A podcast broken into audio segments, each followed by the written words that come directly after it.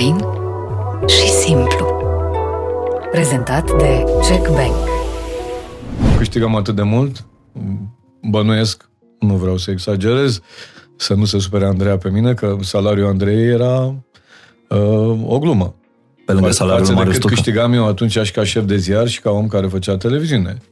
Viața nu e breaking news. N-aș mai scrie asta acum.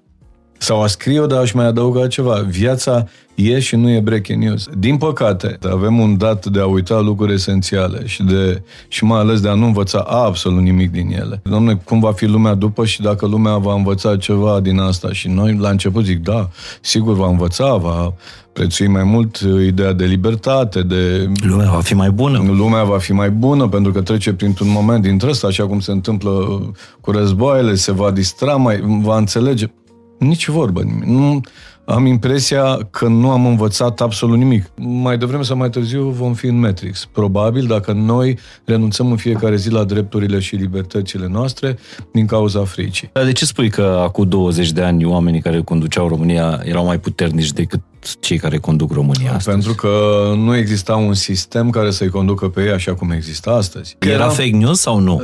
Era, cred că era, Chiamanta era, președintelui. era, un, uh, era un sâmbure de adevăr. Ai mai trăit vreun astfel de uh, mare fake news? Cred că a mai fost chestia cu răpirea jurnaliștilor. Am Lucruri pe simțit care ai și să eu. le iubești până la sfârșitul lumii. Daria, familia mea în general uh, și uh, ideea de cuvânt scris, fie că înseamnă poezie, fie că înseamnă presă, scrisă, fie că înseamnă televiziune sau radio. Da, uite, în vremurile astea, cred că uh, ar trebui să iubim mai tare libertatea cumva decât cuvântul, dar să ținem cont de cuvânt.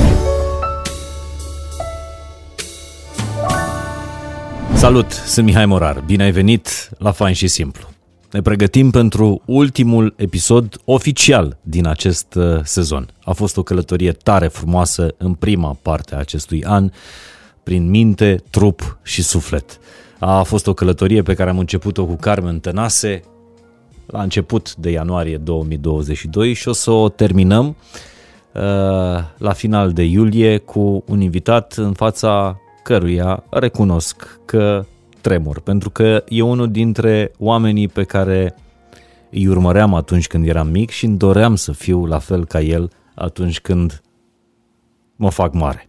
Marius Tucă, mi-am dorit tare mult o conversație cu un monument a ceea ce înseamnă presa din uh, România, a ceea ce înseamnă talk show-ul, a ceea ce înseamnă un podcast înainte de a exista termenul de podcast. Pentru că da, Marius Tucă făcea încă de acum 27 de ani, de pe vremea milionarilor de la miezul nopții sau Marius Tucă Show, făcea un soi de podcast. Marius Tucă, după atâția ani, într-o conversație faină și simplă, sinceră, despre presă, despre poezie, despre uh, lumile care au apus în timpul de când face gazetărie și până, până astăzi. Abia aștept să, să urmăriți această conversație susținută, ca de obicei, de partenerii noștri de la Beciu Domnesc, uh, cărora le mulțumesc tare mult pentru drumul ăsta pe care îl facem împreună. Și apropo de Beciu Domnesc, uh, acum câteva săptămâni, în turneul pe care l-am făcut cu, cu radioul, Radio Aventura, am uh, vizitat monumentul Beciul Domnesc de la Odobești, uh, practic simbolul central a poveștii Beciu uh, Domnesc. Este o cramă de pe vremea lui Ștefan cel Mare care adăpostește o colecție de peste 100 de mii de sticle de vin.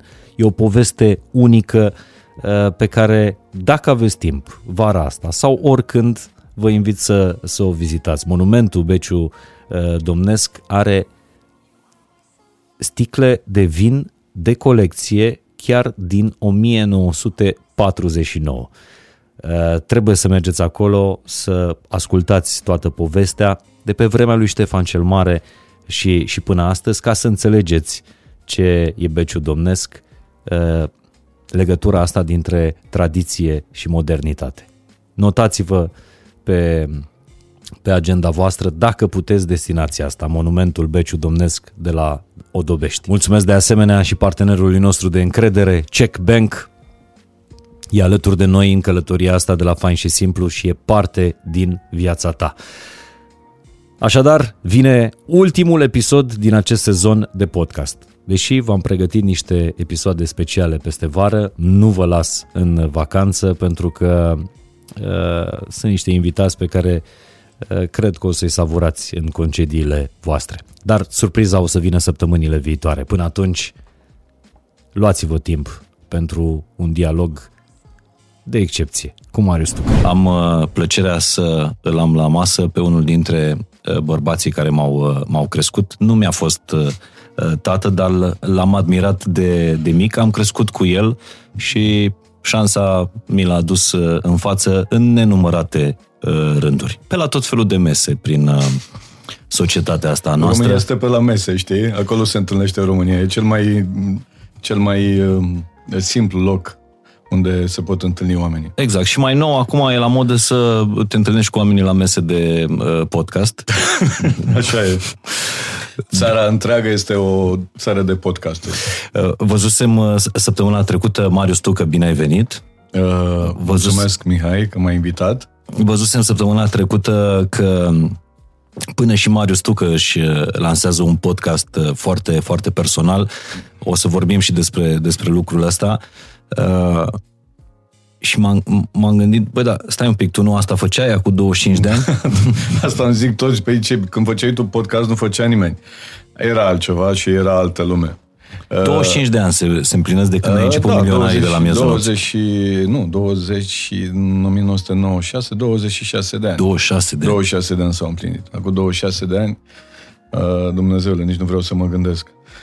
Știi, uh, ai spus la început, doamne, am crescut cu Marius Tucă. Uite, chestia asta uh, pe care eu o uit de multe ori, uh, sunt oameni, mai ales în Braz, la care vin și spun, chiar ieri, uite, am făcut o, o em- emisiune în un podcast cu Desideriu și îmi zice, am aflat că a lucrat în presă și uh, sunt fanul tău și așa mai departe. Adică Mercur retrograd. Mercur retrograd pe numele lui de scenă, sau Desideriu, tot aia.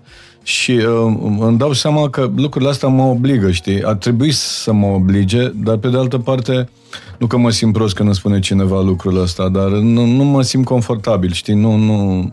Eu mai mult cu înjurătura, cu ghilimele, mai puțin cu laudele, nu știu să primesc uh, complimente. Dar Probabil- reacționezi foarte bine atunci când ești înjurat. a, atunci foarte bine. Probabil că din cau datorită timidității mele ancestrale, pe care am învins-o în timp, uh, e reacția asta de a... De, nu neapărat de rușine, de jenă uneori, alteori.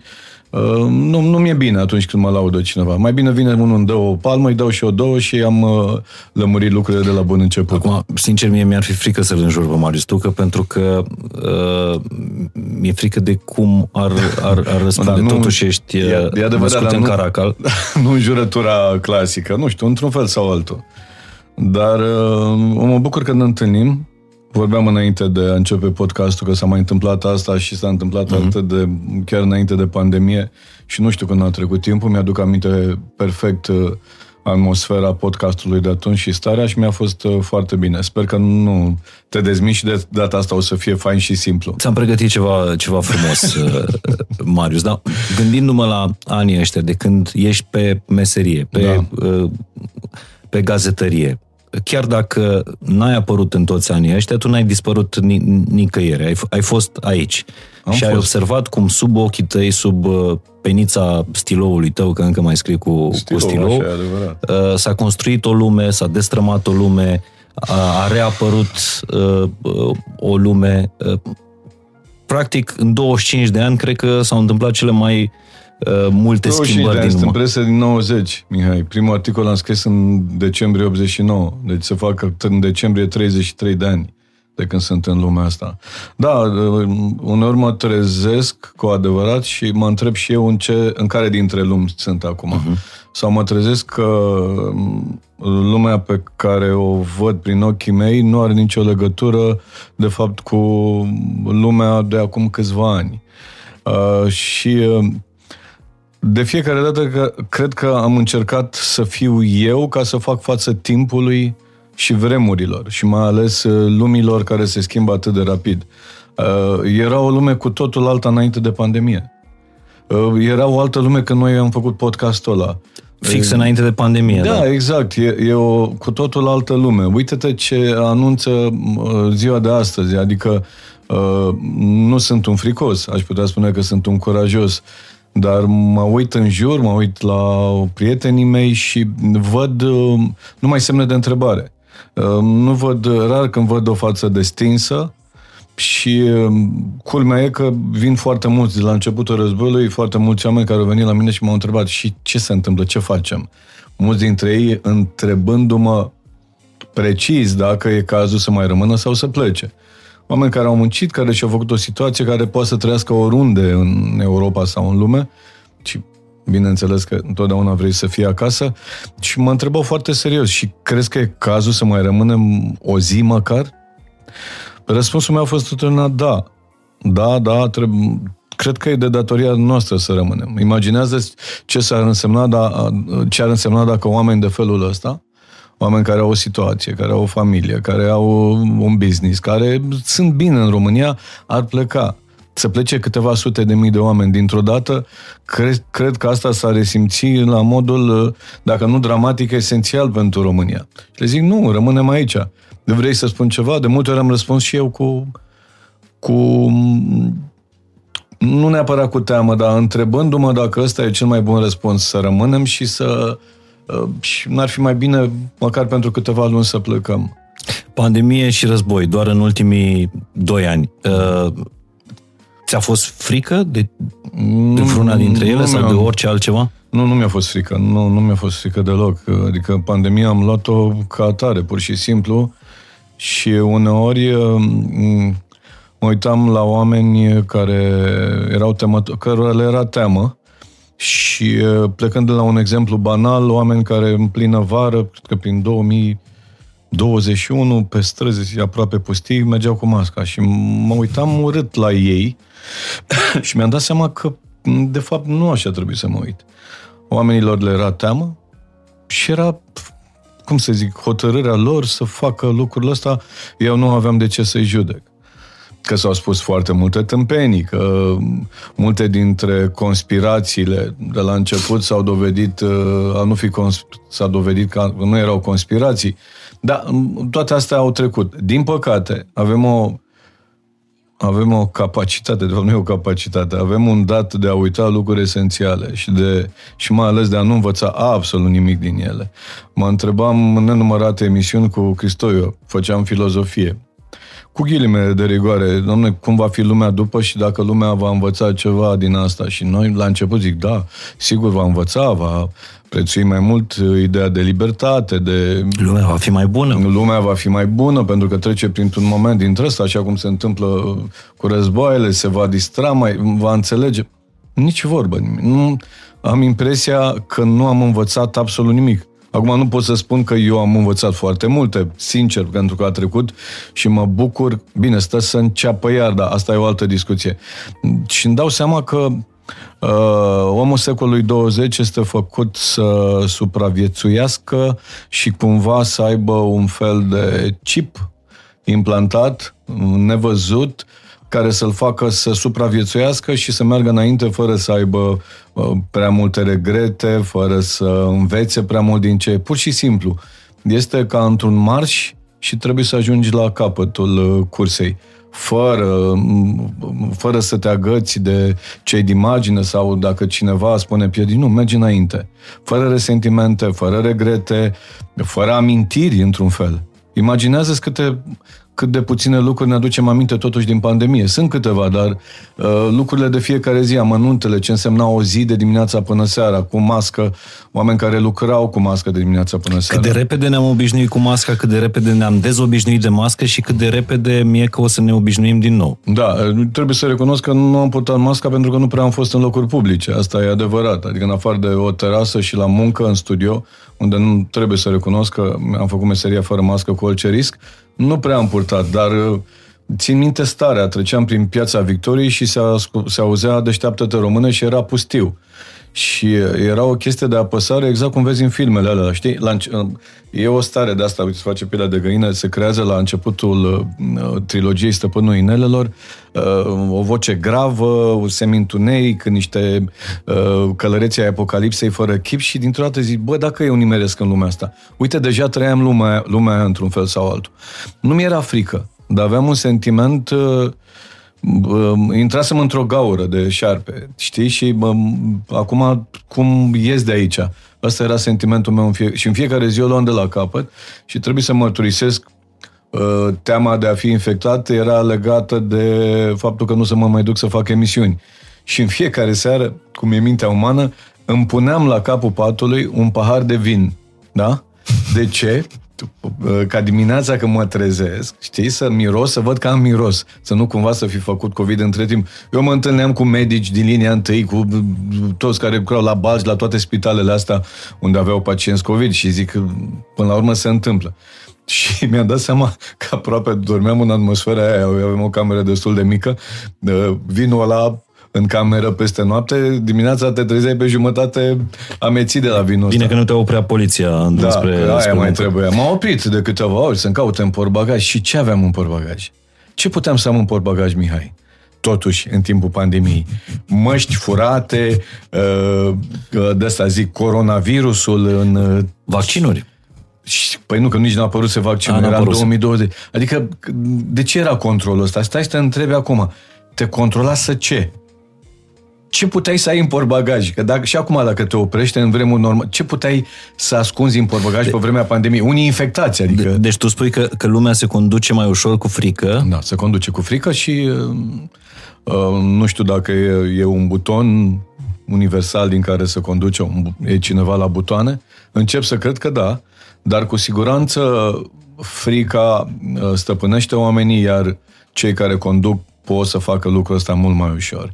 Și mai e un lucru, sunt ajutați de frică și de pandemie sau de război, pentru că teama îi face pe oameni să răspundă cu da cam la toate propunerile, de fapt la restricții, carantine și așa mai departe. Am văzut asta atât de bine. Uh, dacă te apucai să spui ceva împotriva restricțiilor, automat pe Facebook, pe rețelele sociale erai taxat și erai pus era executat cumva la Dar zi. tu, tu ce rețetă antifrică, anti-teamă ai avut în perioada asta? Meseria. Meseria. Meseria. Ideea de a merge acolo și de a face în fiecare zi, de a face meseria, de a avea invitați, de a vorbi despre asta, de a afla cât mai multe. Uh, meseria te apără. Odată că e o meserie atât de frumoasă și o meserie, uh, nu te duci uh, și vinzi bilete. Te duci într-un loc în care afli foarte multe lucruri despre ceea ce ar putea să-ți fie teamă. Dar mai poți schimba ceva cu meseria asta? Întorcându-ne și la, da. anii, nou, la anii 90, când efectiv puteai să schimbi de la microfonul tău, puteai să schimbi un ministru, o... Se puteau schimba multe. O guvernare.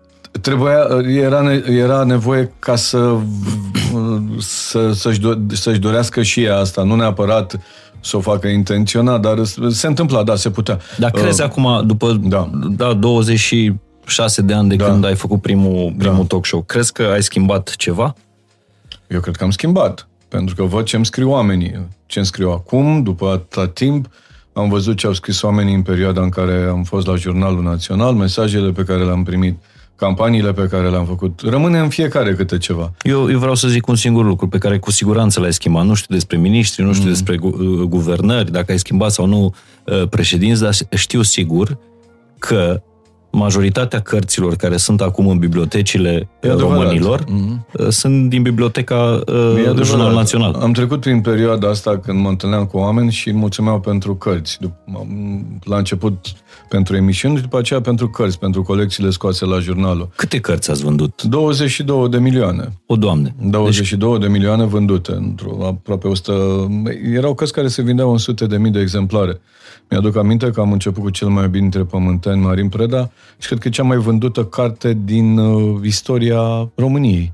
Cele trei volume, cred că s-au vândut în aproape 600 de mii de exemplare. Wow! Imaginează-ți, Marin Preda cel mai bine dintre pământeni. Și mi-am dorit foarte tare să încep cu asta. Da, o colecție uh, care se află astăzi în cele mai multe dintre casele E, e României. greu să intri într-o casă în, în România mm-hmm. și să nu găsești o carte din colecția Da, da, a, Jurnal a, a Național. fost, o, a fost o, o chestie extraordinară și uh, nu știu dacă să spun, dar uite, ar trebui să spun pentru că um, să, să mulțumesc totodată. Uh, Atunci, când s-a întâmplat asta de mult, în anii, la începutul anilor 2000, eu am luat premiul Academiei Române pentru această colecție. Iertați-mă, nu știam asta despre Da, da, despre și trebuie să dumneavoastră, mulțumesc că a fost și o ceremonie la care au participat câteva persoane.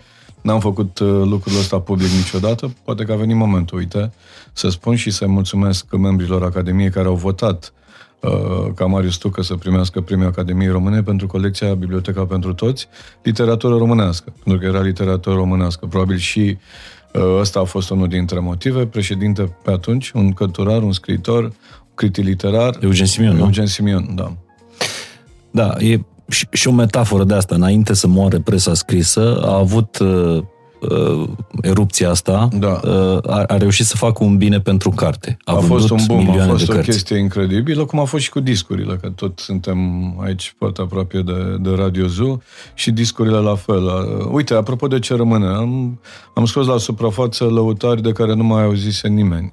Adică tu știi cine e Dona Dumitru Siminică, dar mulți oameni au descoperit Dumnezeule, ce voce. Și mulți alți uh, artiști care au fost descoperiți în perioada aia, am căutat în arhive, a fost o muncă nebună. Practic, uh, cred din instinctul meu care m-a salvat întotdeauna uh, că am înțeles că presa, doar un ziar tipărit nu mai înseamnă mare lucru și uite că s-a dovedit după aia.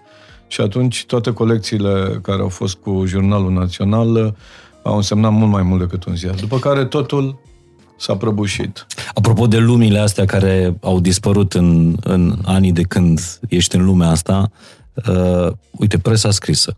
Mm. Poți spune că, Se că fac a o dispărut? descriere? În principiu, da. Presa scrisă nu mai există. Sau și dacă există, mai există câteva ziare tipărite, ideea de presă scrisă, ideea omului de a se duce în fiecare dimineață să treacă la pe la chioș sau să primească prin abonament ziarul să-l citească, să văd care sunt știrile, um, nu, nu mai există. Și spun asta din perspectiva mea, de exemplu, pentru că eu citeam în fiecare zi toate ziarele, și aveam bucuria de a face lucrul ăsta și nu o făceam uh, în grabă, nu era, nu fușera. Mm, Pur și simplu o făceam, dacă vrei, temeinic uh, și o făceam uh, cu ochii cititorului dinainte de Revoluție, când se ducea să ia uh, flacăra, uh, sportul, ziarele care apăreau atunci. Uh, și am învățat foarte mult citind în fiecare zi. Deci pot să spun că e o epocă închisă din toată, din, în ceea ce privește ziarul tipărit ca atare. Nu, nu se mai... Ți- Știi că am, iartă-mă doar o secundă, visez uneori că, deci visez asta, visez lucrul ăsta, că mă trezesc dimineața și zic, citesc un ziar tipărit. Nu, nu contează numele. Citesc uh, și am bucuria de a citi un ziar tipărit și bucuria de a fi în lumea aia care se bucura de un ziar tipărit, mă rog, și de multe altele din acea perioadă. Cred că trăim în niște lumi paralele. Și eu și tu, eu, de exemplu, mi-am făcut m, acum ceva vreme abonament la Financial Times, Mhm. numai ca să am ziarul la cafea uh, dimineață, numai de dragul acestui ritual, care mie, mie mi se pare sfânt. Pentru mine nu există ceva mai adevărat, frumos e- decât să pot să beau cafeaua liniștit la mine acasă și să, să Am citesc trăit ziarul. aproape 30 de ani cu, cu lucrul ăsta. Mi-aduc îmi aminte că într-o perioadă eram singur, era singur abonament în România, am făcut să mă abonament, abonament la The Times. Iată. Pentru că îmi, îmi plăcea presa englezească în vremea aia, nu că nu mi-a fi plăcut cea franțuzească sau călătoream, când am ieșit în România când se ieșea cu vize și mă uitam la presă în primul rând, înainte de toate. Doamne, cum erau chioșcurile alea, era o bucurie. Stăteam și mă uitam ca prostul la un chioș de ziare în uh, Milano. Deci nu există, sau la Dar Paris. există în continuare. E- Există, dar uh, parcă sunt cumva stinse. Nu mai, nu, mai are, nu mai strălucesc cum străluceau atunci. Știi că vi- visul meu este să am un chioș de ziare. Uite, ăsta e un vis frumos, romantic, aș putea Uite, spune. vis-a-vis de biroul lui Nicușor Dan, Sărac. uh, prietenul tău, Mersi, prietenul nostru al tuturor. al meu da. nu mai este, uh, e cel mai vechi chioșc de ziare din București, la intrarea în, Da, da, în știu, chioș, Cismiciu. știu chioșcul ăla de acolo. Chioșcul ăla care e închis de ani de zile.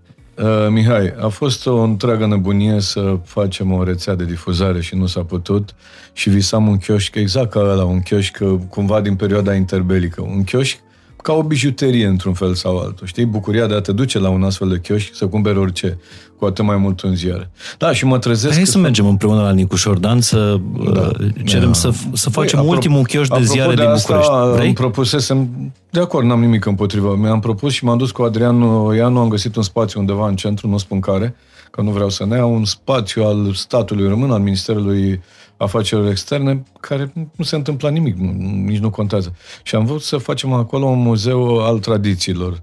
Eu am o colecție de i, frumoasă, el are una impresionantă și alte lucruri vechi și vreau să facem acolo o colecție permanentă cu lucrurile um, cele mai importante pe care le avem și cu uh, alte expoziții care să se schimbe.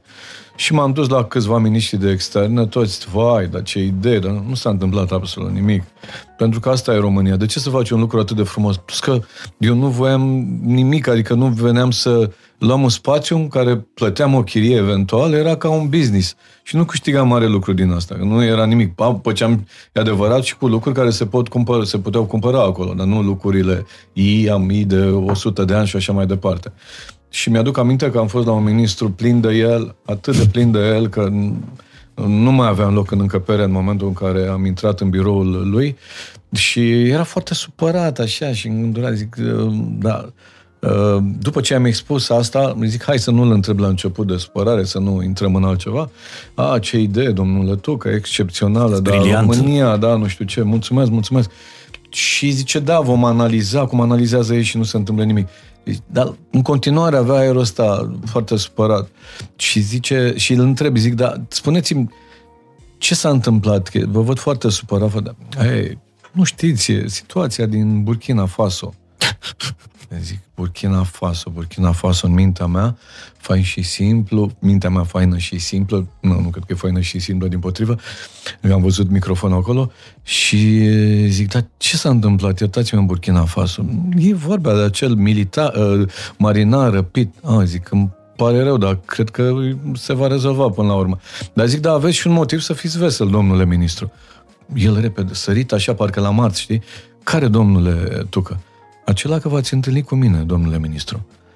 Mihai, dacă i-ai fi văzut fața, m-ar fi împins pe... Nu, nu, nu m-ar fi... M-ar fi, apă, ar fi apăsat pe un buton să mă... Catapulteze. Să mă catapulteze în momentul ăla. Deci nu știa cum să mă împingă mai... Să mai de la la revedere, sănătate și asta a fost discuția.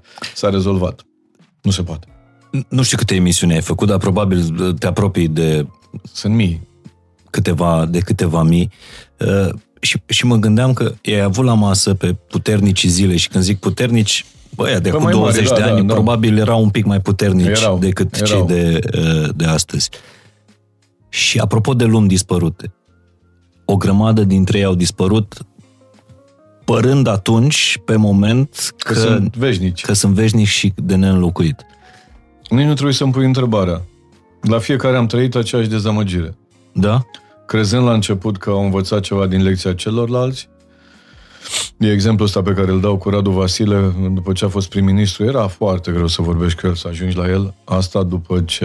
Păi el era poet, la fel ca tine. Era poet, uh, poet și istoric. Asta după ce înainte, când uh, pe la ora 6-7 rămâneam fără, Dumnezeu să-l ierte, fără niciun invitat, îl sunam pe Radu Vasile și întotdeauna venea și era disponibil la orice oră. După aia era foarte greu, cât în perioada în care a fost prim-ministru. Și Bref, uh, după ce n-am mai fost prim-ministru, l-am văzut pe, pe stradă. Trecea un pieton simplu, nici măcar nu-l băga lumea seama sau nu-l văz, nu-l sesiza. Și m-am întâlnit cu Adrian Păunescu, Dumnezeu să ierte, și zic, m-am întâlnit cu Radu Vasile. Și ce făcea? Era așa pieton? E zi, da. Și el a spus atunci un lucru, zice, măi, Marius, cum e viața asta, știi cum te face din din cele mai înălțimi să te facă un ilustru necunoscut pe o stradă amestecat prin oameni cărora un chip care să nu mai spună nimănui nimic și altădată te uitai la el și așteptând de la el uh, salvarea României. Exagerez un pic. Nu, nu am învățat nimic. De fiecare dată am avut aceeași experiență. Am, am revăzut uh, emisiuni vechi, de altfel le, le și da, redifuzez da, acum. Da, da, la gândul, tu, da. Tu având uh, emisiunea asta zilnic, Marius Tucă Show da, la, la, la gândul. Pungru, da. Uh, am, am revăzut emisiuni cu Băsescu, cu... Doamne ferește. Și p- părea, înainte să fie cel mai puternic om al zilei, Și mă uitam acum la Traian Băsescu. Mihai, imaginează că Traian Băsescu a fost a avut cele mai multe prezențe la Marius Tucă Show în câțiva ani, în primii ani, atunci până să ajungă președinte. Deci din 2096 până în 2000, practic. Făcea audiență. În 2004. Da, și era pe picior de război, era cel care se bătea cu țărăniștii.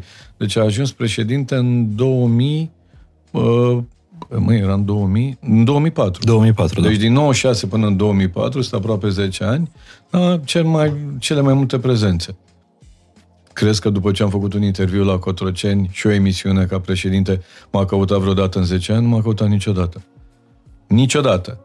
Asta având în vedere ceea ce se întâmpla înainte, că venea, eram la masă undeva, la o chestie, venea pur și simplu, fără să anunțe. Sau acasă, inclusiv acasă. Te vizita acasă. Da, acasă, pur și simplu. Ciorbiță, stăteam de vorbă, ce mai faceți, domnule ministru, sau ce era atunci președinte la PD într-o vreme. Dar ce le ia mințile atunci când ajung sus? Ce, adică... Măi, cred că în primul rând sunt excedați de ceea ce au de făcut și avalanșa asta de oameni care vin peste tine și probleme. Nu vreau să le iau apărarea, e ultimul, sunt ultimul care aș face asta. Uh, și pe de altă parte, odată instalat acolo confortabil, nu mai ai chef de nimeni. Să, vrei să, să fii la putere tu și nu, nu, nu vrei să o împarți cu nimeni și nu, nu ai nevoie nici de prieteni să faci asta. Cam așa am văzut, știi? Și um, te izolezi cumva, ești într-un turn de fildeș, uh, ai comanda, eu l-am întrebat pe Băsescu în primul interviu, la o lună după ce a, a ajuns președinte, e cum e? Ce? Vino să-ți arăt. Mi-a arătat. Aici am tot. Zic, ce aici? Era o masă, un birou, păi dau telefon și oricine din România răspunde, vine, execută, pentru că el a condus România ca un uh, comandant de vas. De adică vas. asta a făcut. Nu știu, să fie sănătos, nu, nu, chiar nu știu ce să mai zic despre asta. Dar nici nu te-ai atașat foarte mult de chestia asta, Nu. că în mod normal uh, un om care a stat cu toți puternicii zilei la masă și după aceea văzându-i uh, uh, în înălțimi, ar, ar, ar suferi. Nu ai suferit Nu, după nu am chestia suferit asta. deloc nu, pentru că cred că același instinct despre care vorbeam mai devreme, instinctul de apărare, de conservare, m-a făcut să nu investesc foarte mult. în oameni. Da, m- adică am investit profesional și poate un pic mai mult peste, dar uh, și instinctul de instinctul ăsta de și intuiția că se va întâmpla asta. Și de-aia nu am avut uh, prea multe dezamăgiri. Adică am avut dezamăgiri la care mă așteptam, ca să spun așa, dacă mai pot fi dezamăgiri. Așa că am mers mai departe ca și că nu s-ar fi întâmplat. Și s-a șters, apropo de ce am învățat din pandemie, s-a șters din mintea mea, uh, s-a șters uh, starea aia că uite-te la asta, cum a ajuns, n-am mai cunoscut, n-am mai dat un telefon, n-am mai... Dar nici eu n-am mai sunat, sincer să fiu. Dar când te uiți, de exemplu, la imaginile cu Traian Băsescu care a rămas fără casa... Nu mai spun nimic, Mihai. Adică, Nu mai spun nimic. Nu, nu, nu spun nimic. E, sunt, uh, nu că sunt eu. uh, Meseria asta m-a învățat încă din 90, când am fost la prima crimă petrecută în stradă și m-am trezit cu mortul la volan, căzut pe volan, plin de sânge, cu uh, urmele de la asta.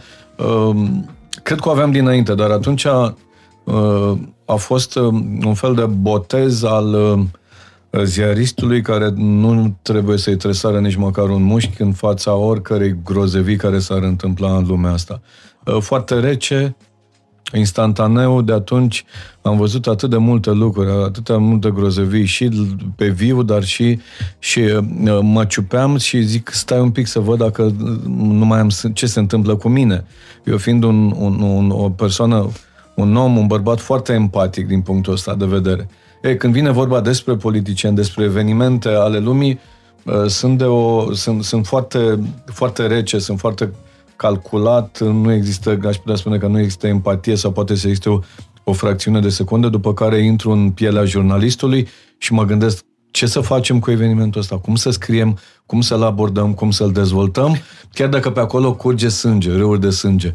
Mă uit la sângele ăla ca la un subiect. Îmi pare rău că trebuie să spun asta, dar meseria asta m-a, m-a, m-a transformat și m-a învățat să fiu așa. deci nu mai ai loc nici de compasiune, nici de milă pentru Nu, oameni. de, un pic de, cum să zic, să-ți fie milă de Băsescu e uh, ca o înjurătură de mamă pe care, ca și când te-ai înjurat singur. Dar uh, așa o stare de...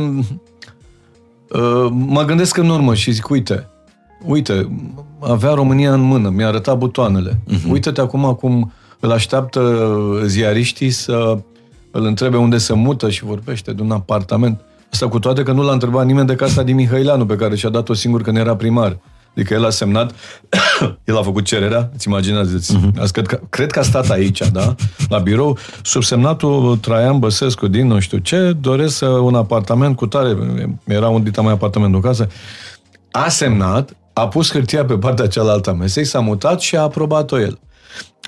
Nu, nu, nu. Dar de ce spui că acum 20 de ani oamenii care conduceau România erau mai puternici decât cei care conduc România astăzi? Pentru că nu exista un sistem care să-i conducă pe ei așa cum există astăzi. Traian Băsescu a creat un sistem de care el să se folosească, da. un sistem care la un moment dat l-a lăsat din mână și practic el conduce. Să nu ne imaginăm că într-o mare măsură conduce Iohannis, încă are putere și dă ordine și se execută. Dar cele mai mult că nu are timp. Iohannis oricum e plecat mai tot timpul, ori e pe Valea Oltului, ori e pe Valea, e și aglomerat. Valea Dorului, ori pe Valea Plângerii. Uh, sistemul conduce în, în foarte puține cuvinte. Uite, dar apropo de chestia asta, a fost momentul acela cu încercarea de sinucidere a lui Adrian Năstase. Eram în vacanță undeva în Grecia. A fost un moment în care mm, îl cunoșteam foarte bine și la fel emisiuni și, hai să spun, o prietenie profesională pe care am avut-o la vremea respectivă, cu toate că în emisiuni cine vrea să se uite eram câine. Nu știu, tocmai probabil plecând de la ideea că mm, avem o relație uh, specială și nu voiam să se vadă asta, săream în extrema cealaltă. A fost un moment în care, cunoscând și familia și copiii și așa mai departe, a fost un moment în care, care a durat mai mult în care am simțit, uh, n-am mai fost ziarist 100%, după care am intrat în pielea aia, de fapt pielea, pielea aia se activează automat, e o piele ca în filmele alea, știi, când uh, ți se, te, ți se face o nouă rând mm-hmm. de mhm. piele. Și am privit ce, cum e evenimentul ăsta, ce facem la ziar, cum îl tratăm și așa mai departe. Pentru că exerciți, uh, asta m-a învățat cel mai tare că am lucrat la un cotidian în fiecare zi. Și în fiecare zi trebuia să iei realitatea, evenimentele și să le faci. Să le pui în pagină, să treci prin ele, să le simți, să le dezvolți, să le înțelegi, să spui întrebări legate de ele, să le dai o altă interpretare, să cauți în spatele lor, să vezi ce s-a întâmplat aici. Și imaginează ce minte bolnavă am, gândindu-te că am făcut asta vreme de 22 de ani ca director la Jurnalul Național. Zi de zi, în ședințe cu oamenii, nu numai eu, și ceilalți care făceau asta cu mine. Ferească Dumnezeu să ai de-a face cu mine în viața reală, o, având în vedere uh, structura asta care m-a format și mintea mea care s-a format în ideea asta. Adică uh, și întâlnirea cu tine o iau ca atare. Mă gândeam cum, ce vorbim, ce și așa mai departe. Sigur că nu dezvoltam, pentru că îmi place ideea de live, e cea mai importantă, să fii acolo, să fii spontan, dar structura mea, asta a fost, a, așa s-a... Uh, trebuie să recunosc că ea exista, fibra asta în mine. Eu zic că sunt ziariști născuți și ziariști fă, făcuți. Nu e nicio problemă că sunt făcuți, că sunt unii făcuți foarte bine sau s-au făcut în timp. E, eu zic că sunt născut, dar între timp meseria m-a transformat ea însă și m-a învățat uh, și m-a transformat în ceea ce sunt astăzi. Deși tu voiai să te faci scriitor, nu ziarist. E adevărat, dar vremurile era așa natură. Ei, da, da, știi, uh, una nu exclude pe alta și ideea de a, ideea de a m-a prins atât de tare meseria asta încât n-am ieșit niciodată din ea. E ca atunci când intri în, în, în Uh, știi pielea aia despre care vorbeam și nu mai dai niciodată jos. E adevărat, dar ca să te citesc din cartea Petinete, care tocmai a fost reeditată, da. viața nu e breaking news, viața nu e făcută din breaking news, cum nici din curcubeie nu e. Nu tot ce e live e live, mm. sunt atât de multe lucruri adevărate care nu intră în direct, sunt atât de mulți oameni care stau în spatele camerelor de lua vederi, sunt suflete mari care n-au loc pe micile ecrane, sunt atâtea inimi care nu trec sticla. Viața nu e breaking news. Perfect adevărat, dar între timp viața s-a făcut pielea de găină, de, găină de la vocea mea, știu. am scris acum câțiva vocea ta, felul în care ai intrat în uh, poem, practic, e, l-ai, l-ai citit ca și când ar fi al tău. Uh, n-aș mai scrie asta acum. Sau aș scrie-o, dar aș mai adăuga ceva. Viața e și nu e breaking news. Pentru că uite-te, în momentul ăsta, având uh, internetul, având uh, Twitter, având Instagram, având Facebook, având TikTok, având televiziune, având radio, având podcasturi, având uh, YouTube-ul, deja viața începe să fie breaking news și din cauza sau datorită faptului că am trecut printr-o pandemie care încă e aici, fantoma acestei fantoma măcar a acestei pandemii încă e aici și te așteaptă în fiecare zi. Poate să capete viață sau nu. Ce, ce val urmează, Marius? Uh, valul 6. Eu sunt pe valuri, merg uh, între cocoașele lui Tătaru. Apropo de emisiunea cu cu profesor Afila, am crezut că mor acolo de râs. Cum... Aia a fost o fază, da, nu, apropo nu. De, de TikTok, da, virală, da. inclusiv pe TikTok, da, când da, da. explica uh, fostul ministru al sănătății, apropo de oameni care vin, se urcă și trec. Da, da, da, n-am mai auzit nimic de el, acum a dat o declarație cu... Da, până și acum, acum suntem pe o cocoașă? Acum suntem între... Noi întotdeauna suntem între cocoșe. Da? și timpul, o ducători, mișcarea asta a cămilei, da? că e o cămilă uh-huh. cu două cocoașe, te face să ajungi pe cocoașe, să cobori între cocoașe, să urci pe cocoașa cealaltă. Cam asta este mersul nostru. Iată-mă că vreau să spun, da, viața este breaking news. Viața a ajuns să fie breaking news, breaking news din, din păcate. Da, breaking news nu e ceea ce vedeam când era mai mic la, la televizor când Marius Tucă într-o, țin minte și acum, într-o geacă de schi albă, A, da, era, era. Uh, se urcă în mașină și transmite de la Costești, de la da, bătălia vrei, cu mineri. Vrei să râzi? Uh, am plecat cu o singură pereche de ciorapi, că n-am m-am gândit să iau și uh, am trimis, uh, l-am trimis pe Sorin, omul meu, cum ar veni, să iau pereche de ciorapi și mi-a luat niște ciorapi din tăia de nylon. Pentru că veneau minerii spre da, București da, da, și da, da, jandarmii i-au înfundat deci, la Costești. că tot ceea ce se întâmpla să scufunda România în jurul meu, minerii care puteau să ajungă la București, eu mă gândeam noi la ciorapii aia de nylon care se împuțiseră de-a dreptul, era ceva înfiorător.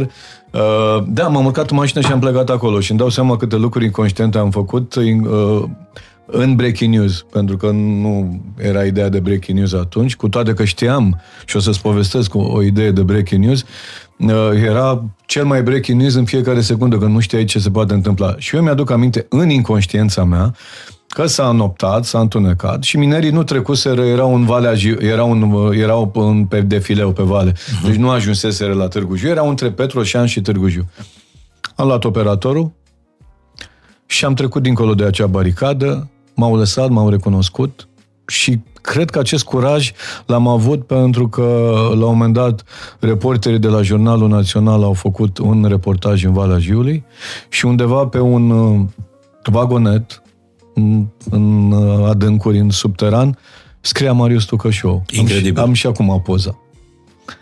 Deci am poza deci scriseseră... Scriseseră cu... pe un vagonet cu cretă Tucășou. Tucășou, nu Marius Tucășou. Și, și ai zic, zis, păi dacă ei au dacă scris... Dacă ei au scris...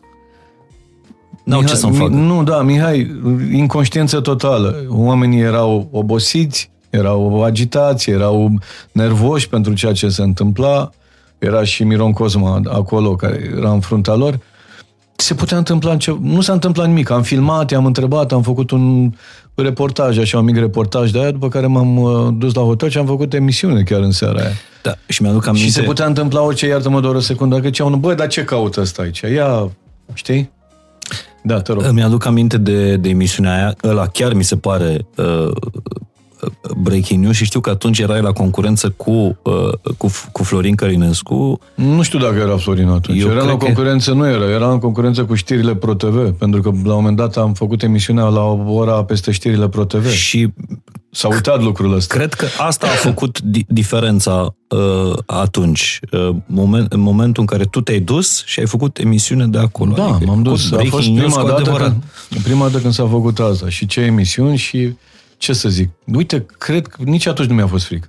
Era cu o, o, o, un curaj inconștient, dacă mă întreb pe mine, să mă duc acolo.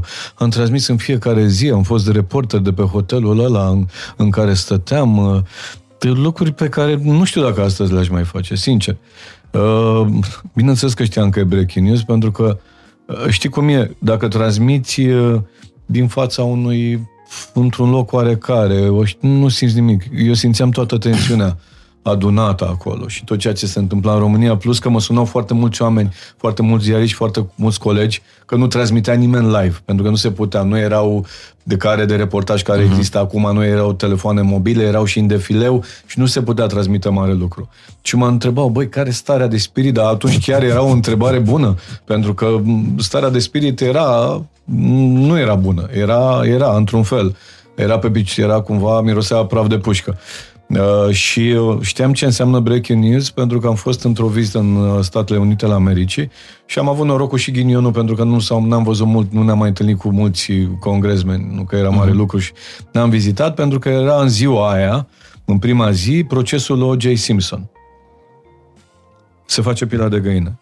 Bineînțeles că nu dormeam, eram dat peste cap cu fus orar, cu America, oricum vedeam America, Dumnezeule. Citise mult despre America, dar era cu totul altceva. Adică era, a fost un, un șoc extraordinar America. Nu seamănă cu nimeni și cu nimic.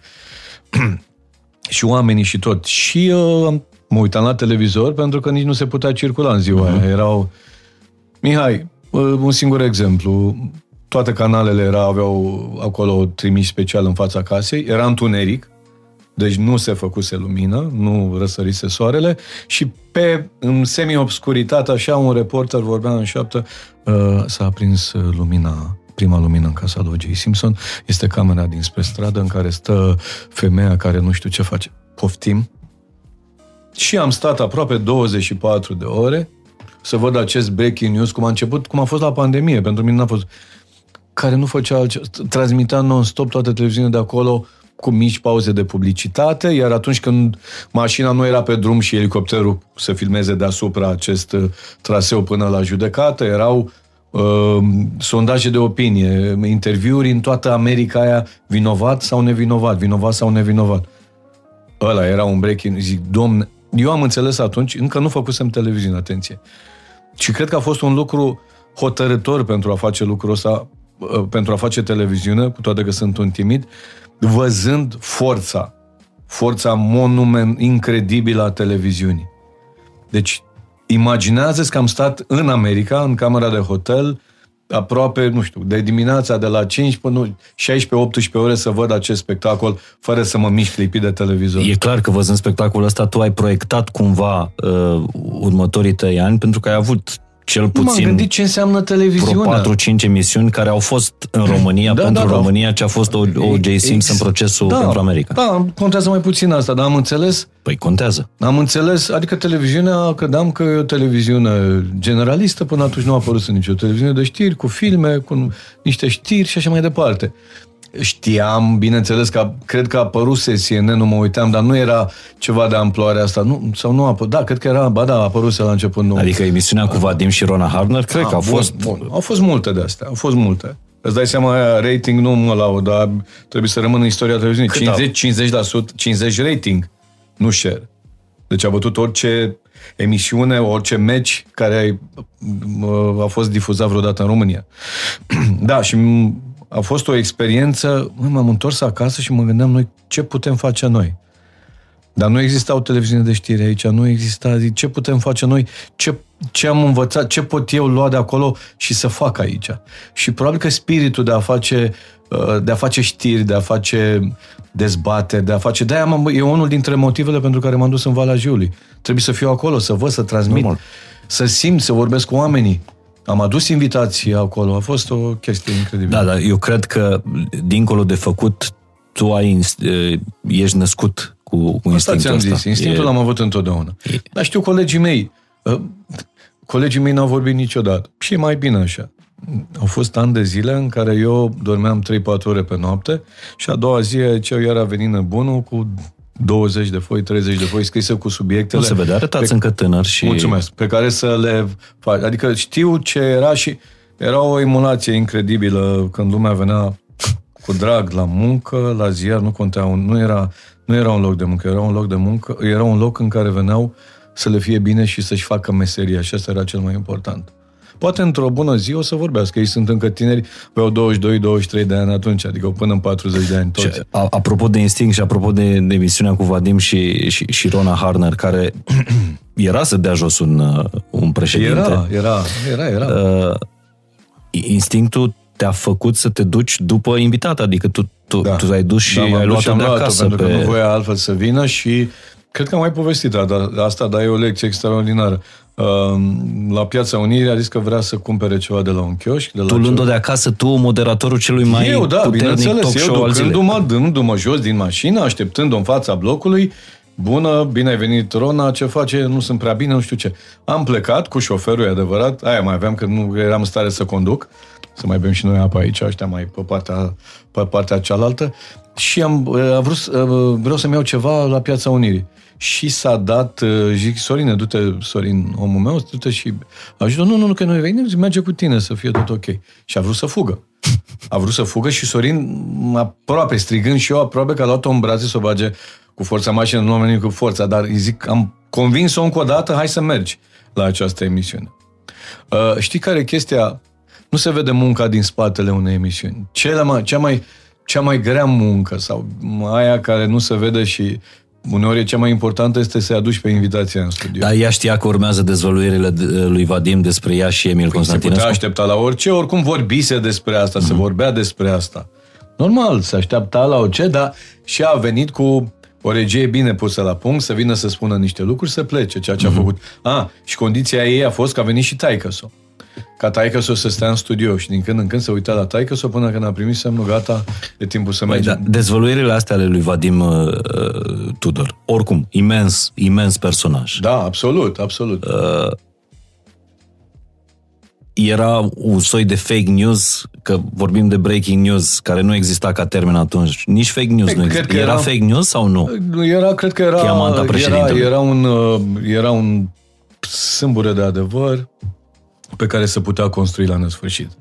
Nu cred, eu acum dacă mă întreb pe jurnalistul Marius Tucă sau omul care, nu cred că a, avut, a existat o relație între Emil Constantinescu și Rona Harner. În cel mai rău sau în cel mai bun caz, o apropiere, un dans și cam atât. Nu, nu, nu, nu, nu cred că a existat o astfel de relație.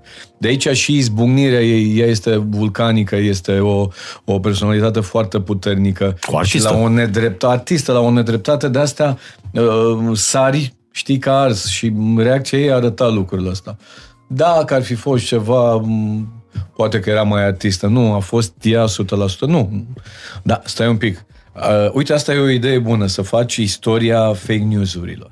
Cele care au fost luate la un moment dat ca știri adevărată sau informații uh-huh. adevărate și d- în baza acestor informații adevărate s-au întâmplat multe în România. Asta se poate face.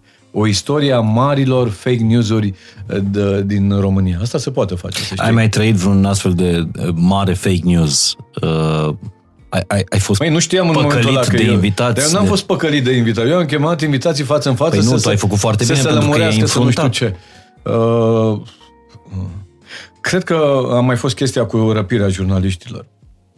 A fost un fake Uitându-mă news? în urmă că la, la, la, uh, da, la început a fost un fake news, Deci după pentru care cine s-a nu- transformat Pentru cine nu știe, da. trei jurnaliști Da, da, da. da. români răpiți în Irak?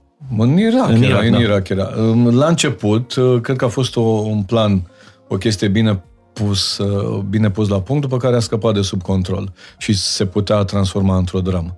Deci putem avea jumătate de fake news. Nu știu, stau să mă gândesc uh, ce a mai fost în... uh, Ce a mai fost? Uh, Măi, aia, a mai fost aia cu telefonul roșu între... A fost o chestie incredibilă că Iliescu are telefon roșu cu Moscova sau ceva de genul ăsta. Era o parabolă aia, telefoanele existau înainte între fostele țări din Europa de Est și așa mai departe. Multe lucruri, nu știu, trebuie o jumătate de oră să mă gândesc și să spun. Hai să ajungem la fake news-urile de, de astăzi, astăzi? pentru că mi se pare că se pune mult prea ușor eticheta de fake news pe orice. Da, pe lucruri dar a care devenit după câteva luni par- A venit un loc comun. Este- Există o lume în care se pot face, se pot da foarte ușor fake news pentru că lumea asta cumva este controlată și nu neapărat că există un, uh, uh, să spunem, o stație de unde este controlată sau un pupitru de unde e controlată. Pandemia și războiul uh, au făcut posibil acest lucru și lumea este controlată mult mai ușor. Și guvernele, autoritățile pot să facă asta cu ușurință, fără să se revolte nimeni, foarte puține proteste și în timpul pandemiei și oricum, uite-te, în Canada au găsit și mijloacele de a bloca să le blocheze celor care protestau cardurile, pentru că acolo totul e pe card și practic să se ducă acasă, pentru că nu mai, să, mai pot să protesteze, că nu mai au ce să dea de mâncare familiei. Deci probabil că încet, încet și cu ampreta de carbon ajungem acolo, lume controlată. Nu cred că se, mai devreme sau mai târziu vom fi în Matrix. Probabil dacă noi renunțăm în fiecare zi la drepturile și libertățile noastre din cauza fricii. Voiam să fac precizarea asta pentru că simt că se întâmplă lucrurile astea. Nu spun că este o conspirație, nu spun că există un pupitru uh, și butoan, dar pot să spun că există mai multe butoane care încă nu au fost adunate toate pe un pupitru și lumea este controlată. Asta era și următoarea ăsta. întrebare. Uh, nu te întreb cine conduce România, că probabil o să-mi spui nimeni dintre nu, cei nu, pe nu, care îi știm. Conduc, conduc, a, nu, nu, nu. Ei sunt, uh, ei sunt interfața celor care conduc România, ei, familiile lor, oameni care lucrează în sistem, care câștigă bine, care au șofer, care au secretară, care au amantă, care au, au, au, au și le e bine acolo și pentru nimic în lume.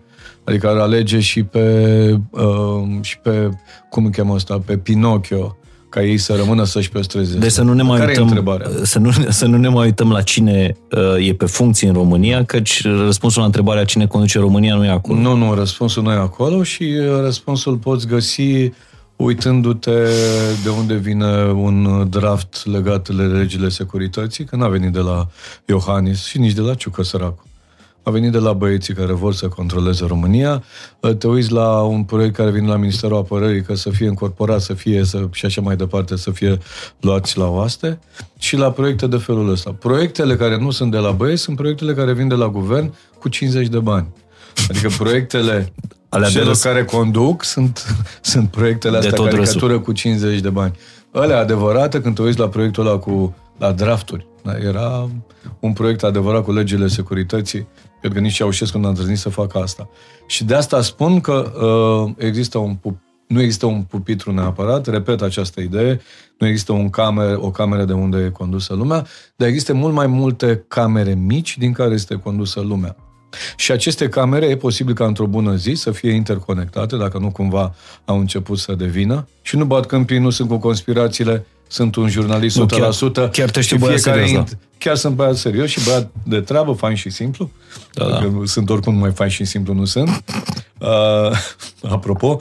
Și uh, probabil că vor fi interconectați și le convine să conducă lumea așa. Lumea renunță încet încet la dreptul și libertăți fără să realizeze că din cauza fricii ei cred că se află la adăpost, dar sunt într-un mare pericol și dacă nu ne așteaptă Matrix-ul, zi, o altă lume în care totul este controlat, în care nu mai poți să mergi cu mașina pentru că ai depășit uh, zi uh, noxele astea pe care le pe cap de locuitor, nu mai, nu mai poți să mănânci cartofi prăjiți pentru că nu e așa, nu sunt buni cartofi prăjiți trebuie să mă, mai departe. Trebuia, trebuia să mă văd undeva în, în țară cu, cu un prieten și el venea cu mașina electrică. Săracu. Și uh, m-a sunat uh, mă rog, cu o jumătate de oră înainte să ne vedem, zice, bă, mai am vreo 200 de kilometri, uh-huh. am oprit să, să încarc. Uh, problema e că uh, am luat un virus de la stația de încărcare. Aoleu. Zic, cum ai luat un virus? Adică nu, ai luat COVID? Nu, ai... nu, nu, vorbesc serios. Uh-huh. Că mașina lui electrică nu avea nu știu ce protecție, uh-huh ceva soft de protecție uh-huh. și la a luat respectiva de stație de încărcare. Deci se dă virusul și la mașinile electrice. Să dă virusul, da. Așa cum au și calculatoare, de fapt tot ce, este, Sigur. tot ce înseamnă tehnologie Plus că există ideea asta de limitare prin uh, computer Ai, uh, Mihai, a mașinilor electrice Uite, la viteză. Mă uitam la chestia asta cu Elon Musk. A vrut să cumpere Twitter-ul, aia nu au vrut să-l vândă, după aia au vrut să-l vândă pe 44 de miliarde, el n-a mai vrut să cumpere Twitter-ul, iar acum îl dau în judecată că de ce nu mai cumpăr. Cam ăsta este ciclul în care ne învârtim cu tot ce se întâmplă în lumea asta. Uh, că de ce nu mai cumpără Elon Musk? Twitter, mă rog, nu ne interesează foarte tare. Dar apropo de Twitter, voiam să te întreb, de ce, de ce nu merge Twitter în România? Care ar fi explicația ta? Că ești om care face, adică peste tot în lume Twitter-ul e mult înaintea Așa este. Instagramul e înaintea Facebook. De ce în România Și nu? e foarte influent peste Și tot în da, lume, peste adică o tot postare oamenii pe postează Twitter pe poate să Twitter. schimbe... Uite-te, de-aia l-au scos pe săracul Trump. De ce? Nu nu înțeleg. La o țară în care lumea citește, vorbește, vrea să fie pe Facebook, pe Instagram, Nu-mi dau seama. Nu-mi dau N-am- seama. n-am Cred nicio că explicație. uh, n-au intrat pe Twitter suficient, suficient de mulți lideri de opinie ca Marius Tucă, Cristian Tudor Popescu, vrei să-ți mai spun? nu neapărat. Că Cred. Adică nu există influencer este adevărați apanajul de Twitter. vedetelor, e adevărat că marile personalități ale lumii Păi- și mari șefi de stat pun acolo. Uite, dacă eu aș avea un timbru, Așa. sau cum să vrei să zic, un, un, un pe care să mi-l pun, un tatuaj pe care mi l-aș pune pe mână, asta ar fi. E superb. Este, este prima mea carte de poezie. Sunt și altele înainte, asta e prima scoasă la modul uh, la modul Asta ai ajuns la ediția 7. la ediția 7 și cred, cred că e, dacă nu cumva a fost și ediția 8 am, am, Nu m-am gândit niciodată să fac un tatuaj. Dar uh, cred că într-o bună zi, la o anumită vârstă, uh, ăsta ar fi tatuajul meu. Am E să super. iubesc până la sfârșitul lumii.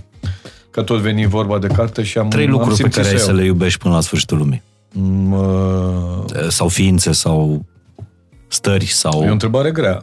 Foarte grea, voiam să-ți o adresez la sfârșit, dar mi-ai uh, deturnat emisiunea. Uh, ceea ce iubesc acum, uh, Daria, familia mea în general uh, și uh, ideea de cuvânt scris, fie că înseamnă poezie, fie că înseamnă presă scrisă, fie că înseamnă televiziune sau radio.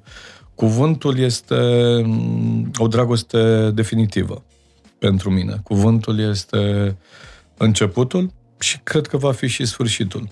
Credeam că, că, că ai să zici și libertatea, având în vedere discursul de, de Cuvântul mai înseamnă devreme. libertate. Cuvântul Eram sigur fără că asta am să libertate, răspunzi. Cuvântul fără libertate nu înseamnă nimic. Și atunci, uh, da, uite, în vremurile astea, cred că uh, ar trebui să iubim mai tare libertatea cumva decât cuvântul, dar să ținem cont de cuvânt. Dar te simți mai puțin liber decât erai acum 10, 20, 30 de ani? Mm, simt că, nu, nu mă simt mai puțin liber, dar simt că libertatea mea este cumva îngrădită, nu de mine, de ceea ce se întâmplă, din vremurile pe care le trăim, din mijloacele pe care le avem uh, la dispoziție, din algoritmii prin Aha. care, prin care ajungem la oameni, că până la urmă un algoritm de stat te poate aduce la un om sau la un milion de oameni. Deci nu mă simt eu îngrădit personal, dar uh, simt și o mai mare responsabilitate în vremurile astea. Uh, Mai mare responsabilitate,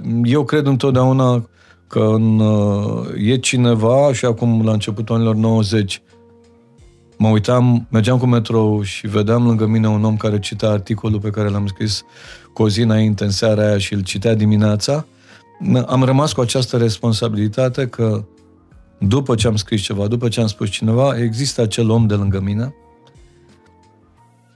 care citește ce am spus sau ascultă ce Și am nu zis. exista un algoritm între tine, cel care Nu scriai exista. sau rosteai cuvântul și om. Omul făcea algoritmul, el hotăra ce omul cumpără, hotăra, ce... omul se ducea dimineața aia, imaginați un om care se ducea dimineața aia, cumpăra ziarul, intra în metrou, stătea, nu știa că lângă el are autorul articolului pe care el tocmai îl citea. Uh, Iar a- acum, ca să ajungi între la oameni, aceste trebuie să două- treci de niște algoritmi. Acum, ace- între aceste lumi, e o lume pe care de multe ori nu mai înțelegem. Sunt atât de multe algori- sunt atât de mulți algoritmi, există atât de multă tehnologie, a rămas cafeaua. a rămas cafeaua, nici măcar ziarul. Sau ziarul de dragul de a bea cafea. Altfel, e o prăpastie între ziaristul tânăr sau ziaristul de astăzi, care avea 23 de ani, cel care are acum 55, și omul care uh, îl citea dimineața și stătea lângă el. E o prăpastie între acești, aceste două personaje ale istoriei noastre după aproape 33 de ani. Dar crezi că, Ți-am dat cel Mai mai exi- mișto interviu. fără doar și poate, și Pe bune. e abia un minut și un minut de când am... uh, un minut și un minut de când am început. Totul e poezie aici. Uh, în ce să ai... Adică, da, crezi că mai sunt oameni în care poți să ai încredere? De oameni toate ai zile, întrebări, nu ai- oameni, oameni, uh, oameni... Nu poți, nu poți. Nu? Eu nu pot trăi altfel decât... uh, Nu, nu pot trăi. Fără încrederea în oameni nu pot trăi. Faci, chiar faci dacă- ceea ce făceai așa cu 20 de ani, un talk show zilnic în care ai oamenii zilei, Da, uh, miniștri... așa. A, în invitați dacă e? Da. Nu, nu trebuie să crezi în invitați, trebuie să crezi în tine și în ceea ce faci. Ar fi o iluzie să crezi într-un Zici om. că ești o show acum. pe bune. Nu, nu, nu, vorbesc serios. Eu, eu cred, sunt și oameni care sunt în momentul ăsta în, în guvern în care cred, Da? da? Unul dintre ei, profesor Rafila. de Eram exemplu. sigur că despre el o să-mi zici. Cred pentru că l-am simțit de prea multe ori și că nu m-am mințit niciodată și că l-am văzut că întotdeauna a fost el egal cu ceea ce spune și susține. Și asta o făcea înainte de a fi ministru sau ceva. Era, lucra la Institutul Matei Balci, la... uh, Adică sunt oameni. Uh, Doctorul Marinescu nu are nicio fu- abia e directorul. Sunt oameni cu, și mai mulți oameni cu care, și am prieteni, nu trebuie să le spun numele, care sunt în funcții importante și care nu m-au dezamăgit și cred în ei. Și ei cred în ceea ce fac și nu sunt acolo uh, într-un post și îl văd ca o sinecură. Dar a nu mai crede în oameni înseamnă a nu mai crede în nimic. Și până la urmă a nu mai crede, uh, uh, atâta timp cât crezi în Dumnezeu, crezi și în oameni. Cred cu tăria asta și uh, n-aș putea să trăiesc fără să cred în oameni, chiar dacă uneori intuiția îmi spune, așa cum mi-a spus mai ales la politicieni, că vine o zi în care se dărâmă toată încrederea pe care ai avut-o și că tot personajul ăla rămâne fără farduri, fără mască, fără, fără uh, machiaj, fără mască și este gol în spatele acelei măști. Dar oameni care, Asta ți-au, nu mă face și dacă aș ști dinainte să nu cred în oameni. oameni care ți-au înșelat încrederea? Există. Există, dar um, am o putere extraordinară de a, de a merge mai departe și chiar de a ierta, de a face lucrurile astea și de a le mai da o șansă. Sunt, uh, sunt atât de prost sau atât de naiv încât de multe ori să le mai dau o șansă. Te gândești la cineva anume? Am prieteni, dar nu, nu sunt nume, nu sunt nume, nu știu dacă din viața publică, n-am stat să mă gândesc. Nu, mai ales e vorba de prieteni, e vorba de oameni, oameni normali, oameni care nu sunt persoane publice. Te gândeai tu la cineva? Da, în nume? aici am, vrut- am vrut să zic eu, jos labele de pe, de pe Smart FM. Ah, Știu că- Nu, nu merg mai departe. Asta e o, Într-adevăr, o jos rană labele de neînchisă pe- pentru tine, pentru că știu că... jos labele de pe Smart FM și un radio pe care o să-l iau înapoi. E Smart Radio este radioul meu și am să-l iau înapoi. Știu sigur că se va întâmpla Pentru că asta. știu cât ai investit uh, Am investit, și ca am timp. muncit și bani, Bani. și timp și, um, aș spune, și inspirație și nopți, ani de zile în care n-am dormit. După ce toată viața m-am trezit când am vrut, a venit o zi cu acest radio Smart FM, cum e Smart FM JOTEM, uh, în care trei ani m-am trezit la șase dimineața după ce am dormit uh, două, trei ore pe noapte, da? Primim întotdeauna câte o răsplată într-un fel sau altul. Plus că ai investit uh, aproape tot ce aveai. tot ce aveam în radio ăsta și m-am împrumutat să fac asta. Nu crede cineva că mă dădeau bani afară din casă. Nu, m-am împrumutat, am luat și credit ca să fac acest radio și acest radio se va întoarce la cel care Îl iubește. uh, îl iubește și crede în el. Că și, nu degeaba ai zis Smart și FM îi și o tem. aparține în egală măsură în care radio eu aparțin radioului. Da. Îmi pare rău că s-a terminat așa, putea să fiu... Nu s-a terminat, Nu s-a terminat. Nu s-a terminat. Nu va fi o zi în care se Și termină, dar nu am a- a- resentimente. Aici cred că a fost tot un soi de încredere pe care tu ai avut-o. Bineînțeles, pentru că e, dar nu am resentimente. Merg înainte ca și că nu s-ar fi întâmplat. Și nu o să mă auzi niciodată pe mine, cum n-am vorbit niciodată despre colegii mei, prietenii mei, colegi, nu am jurat niciodată.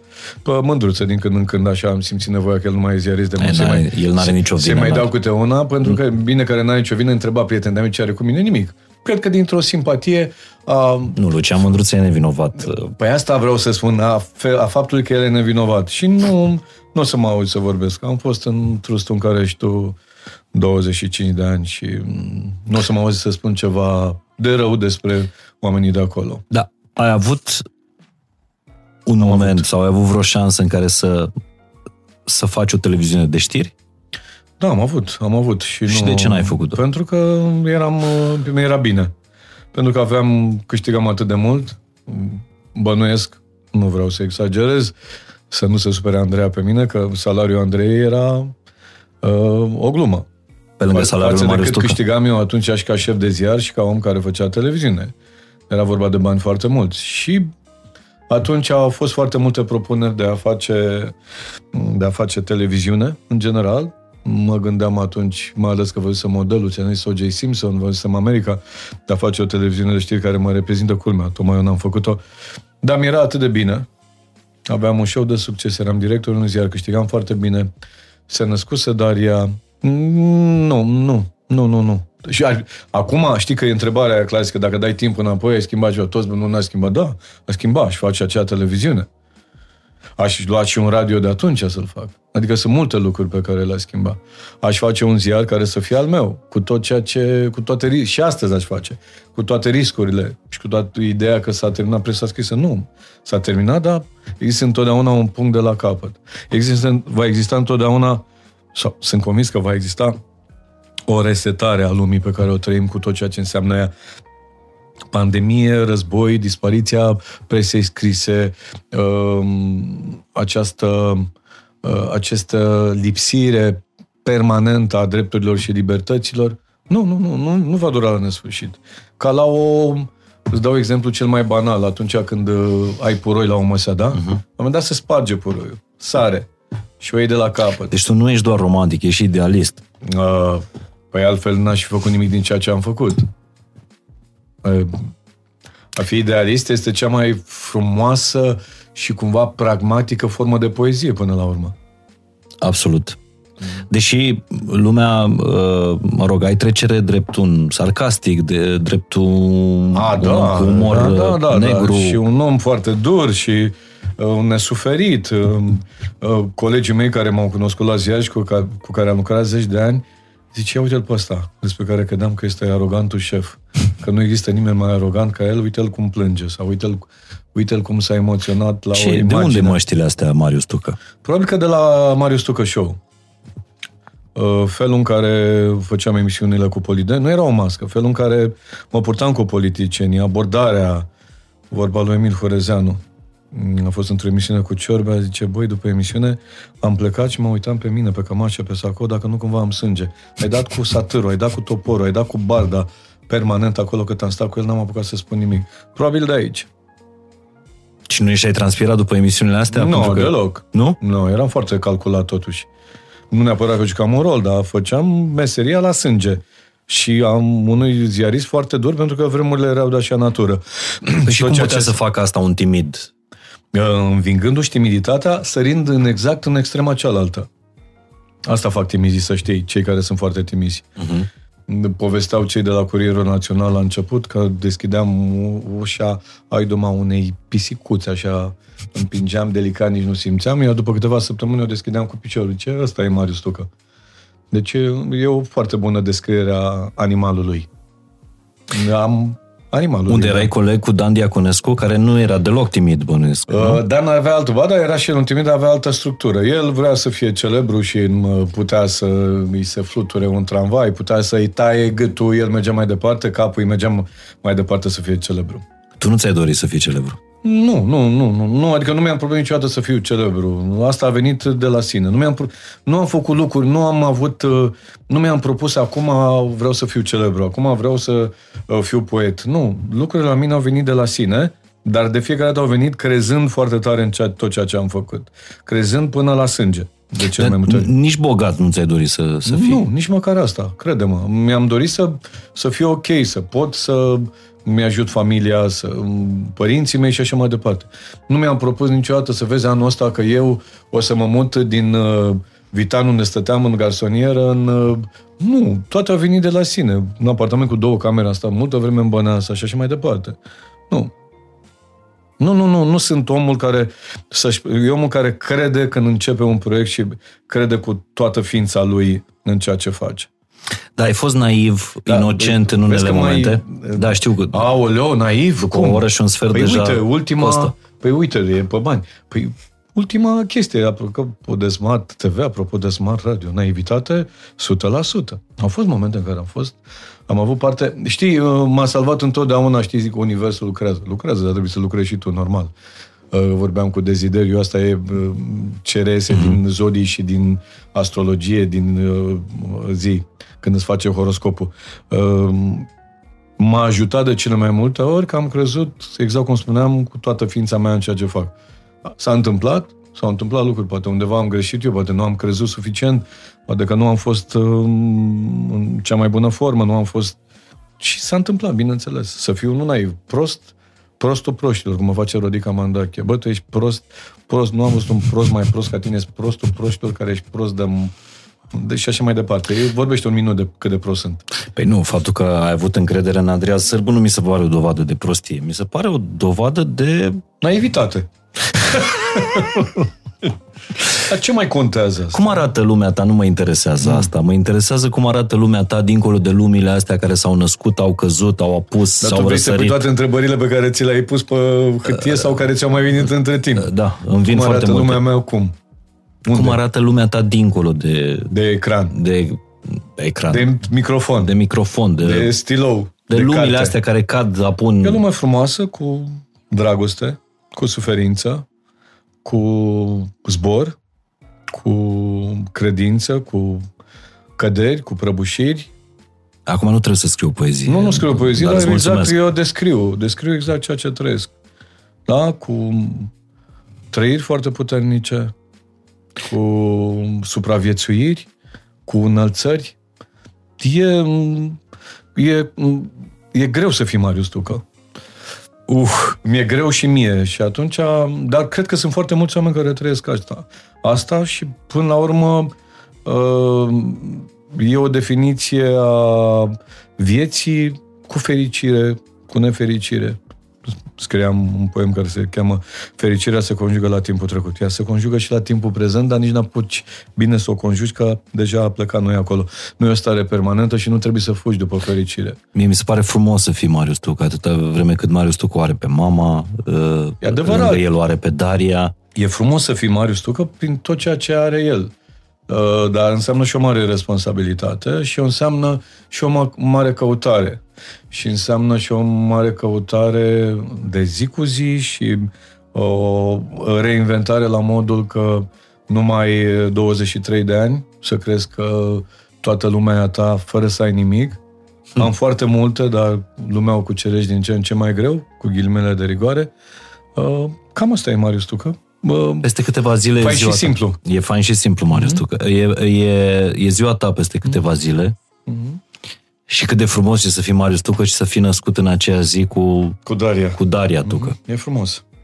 Daria e, a tocmai absolvit facultatea, o facultate importantă, a făcut regie film, a avut un film de absolvire pe care l-a trimis la, și a luat un premiu pe la un festival la Roma, pe film de comedie, are drumul ei, sunt în permanență în, mă gândesc la ea mare tot timpul. Cum, cum Uite, ai filmez reușit, aceste zi. Cum ai reușit să-ți o ții aproape? Știu, filmez podcasturile e, e, și Daria e, se ocupă de e ele. Relația, e o relație pe care am construit-o din prima zi, aș putea spune, din prima zi în care ne-am cunoscut, pentru că am apărut un pic mai târziu în viața ei, când ea spunea deja, spunea mamă și eu nu știam că spune, pentru că programul era de așa natură și de atunci vorbim aproape în fiecare zi, ne sfătuim, e acolo, am dus-o în lumea asta a mea, în teatru, fac un festival de teatru, în muzicii fac un festival de, de muzică în Vama Veche și tot mă străduiesc să fac ediția 15 Tot ce înseamnă artă, cu atâtea biblioteci în casă, cred că am crescut-o frumos și atunci e mult mai simplu să, să am o relație cu ea atât de frumoasă. Te întreb ca tată de fete lucrul ăsta, pentru că mi se pare admirabil. Eu, eu am văzut-o pe, pe Daria crescând lângă adevărat, tine, plecând da. de lângă tine și întorcându-se lângă tine și cred că orice tată, na, suntem egoiști, mm. uh, suntem posesivi, uh, și-ar dori să-i rămână nu am avut, copilul nu, lângă. Nu am asta. Nu am nu, asta, nu o să asta, rezi. Înainte mă gândeam cu groază că o să plece. Nu. Lucrurile și aici au venit de la sine. Daria s-a întors acum să filmeze aceste podcasturi și pe această cale în curând o să la... Podcasturi marca Marius Tucă. Exact. Podcast by sau marca Marius Tucă o să fie în curând. Am filmat și o să vedeți despre ce vorba. E cu totul special. Am muncit foarte tare și m-am, m-am, m-au muncit foarte tare. M-au, aș putea spune că de multe ori am fost epuizat după... E altceva, cu totul altceva decât o emisiune de televiziune. Nu că uh-huh. e vorba despre podcast. Formatul pe care mi l-am propus eu și ce fac aici. Și Daria e lângă mine, filmează împreună cu prietenul ei, Aleg, aceste podcast. Toată producția o fac ei, filmează, montează, editează și așa mai departe. Și e cu mine acum în perioada asta, dar ea stă la Londra, se întoarce acolo. Mi-ar plăcea, nu, nu pot să mint, să vină într-o zi în România, de aia face film și caută un job acolo, va începe să lucreze acolo deocamdată, e la Londra. Mm, Și nu... Părinții mei sunt foarte... Deci doresc foarte tare să vin aici și tot spun. La un moment dat chiar era, nu deranjată, dar așa, zici, ok, am înțeles. Mm, Nu are drumul ei și o susțin în tot ceea ce face. Chiar dacă uneori se poate să greșească, chiar dacă uneori eu simt că nu e cea mai bună m- sau așa cred eu pentru alegere pentru ea, îi spun asta și întotdeauna alege ea, e decizia Mie îmi ei. place, mie îmi place cum zboară uh, Daria, îmi place și că a rămas lângă tine și te mai admir pentru lucrul ăsta, că te, te înțelegi bine la ea aproape și pe iubitul ei, adică asta Da, mi se n-am pare. nicio problemă Ești cu asta. ceva- N-am avut de la bun început, încă de la 18 ani, când am avut prieten, dar ea are 23 de ani, abia împlinește 24 de ani. Adică e copilul meu și în continuare mă ia ca la un copil, dar și la un om care și ia profesia, școala pe care a făcut-o și o ia în serios și se gândește la asta, să scrie, să regizeze, ceea ce e un lucru extraordinar. Care e cea mai frumoasă poezie pe care ai uh, scris-o? În afară de Daria. Grea, grea întrebare. Grea întrebare. Cred că rămâne poemul acesta care, sunt multe, dar rămâne poemul acesta care se cheamă Am să te iubesc până la sfârșitul lumii. El este începutul. Da, uh, percepeți alt tarif uh, Sub dacă mare, vă mare roagă de un tot. moderator să, să Mare de citiți tot. o poezie din uh, Păi, dar opera n-am ochelarii dumneavoastră. la mine. Lasă că citesc și fără eu, ochelari, eu stai nu liniștit. port, că încă Am, uh, am să citesc uh, din memorie. Uh, din memoria paginii. Am să te iubesc până la sfârșitul lumii. Am să te iubesc până la sfârșitul lumii. Nu spun... Nu-mi pasă ce spun. Ți-am zis că e mai greu. Nu-mi pasă ce spun calendarele maiașe și astece, nici ce declamă toți prezicătorii și, guri, și guru. Dragostea mea nu ține cont de religii și secole. Ea străbate lumea de la un capăt la altul, de sine stătătoare și pe deplin răzbătătoare, nu-i pasă de revoluții, războaie și armistiții, nici măcar de erupții, tsunami sau cataclisme. Am să te iubesc până la sfârșitul lumii, n-am adunat provizii și nici ghiduri de supraviețuire, n-am săpat tuneluri, n-am planuri, planurile nu știu căror catacombe, iubirea mea nu trebuie să iasă la suprafață pentru a supraviețui, ea trăiește în tine și în mine, ea respiră în tine și în mine, oriunde ne-am afla în lume. Poți să iei și tu să adaugi aici la Păi podcast? asta, asta vreau. Poți să iei de pe... Nu, nu, stai un pic. Poți să iei de pe... Cam un CD în care spun uh, toate poeziile astea din Am să te iubesc până la sfârșitul Păi nu, lumii. nu e aceeași energie. E... Păi n-am ochelarii la mine, Mihai. A, Ce mai vrei? Că suntem de o oră jumătate. Îi am eu. Așa. Uh, Voiam să citesc uh, una dintre poeziile mele preferate. Te rog. Din poetul Marius Tucă. Săracul. Uh, inițial am vrut asta, când femeile pe care le-am iubit îmbătrânesc, dar n-aș vrea să terminăm în, uh, Într-o notă... într-o astfel de notă. Mhm. Mai ții minte marea? Mată, verde, albastră, unduia pe dragostea noastră, când îți sărutam orizontul, unde se întâlneau ochii în gânduri, pe buze, pe gât, pe ploape, dar mai ales pe sfârcuri. Mai ții minte marea? Mărginită de roșu de baliză, cu limba ta cu gust de sare, în cerul gurii ca o briză, topindu-se în răsărit de soare, fluturi albi zburând în gol mâinile noastre fără rol, mai ții minte marea? Și genunchi în nisip ud, cu mine gol, cu tine nud, inimile dansând pe val, iubindu-se în aval, amândoi paznici de far, marea pe post de salvamar. Mai ții minte marea? Cântând neagră, salmastră, prin toată pielea noastră, tu sirenă prinsă de catarg, eu pierdut prin tine și prin larg, ascunși prin cochiliile zării, cântând la nesfârșit vuietul mării. Mai ții minte marea? O mai țin minte și cred că facem amândoi un CD, un de ăsta, un, cum se audio. Tu spui un poem, un, TikTok. poem. Uh, știi că descoper alte, uh, parcă ar fi un alt poem odată ce l-ai citit Da, tu. păi, e nu, energia serios, și mea. am văzut chestia asta și la Rodica Mandache. Nu, aproape că nu mi-am recunoscut o poezie citită de ea. Uite, ca să încheiem, cumva am să citesc poezia de pe, de pe coperta cărții Am să te iubesc până la sfârșitul lumii. Cred că e un final bun, chiar dacă tu nu vrei.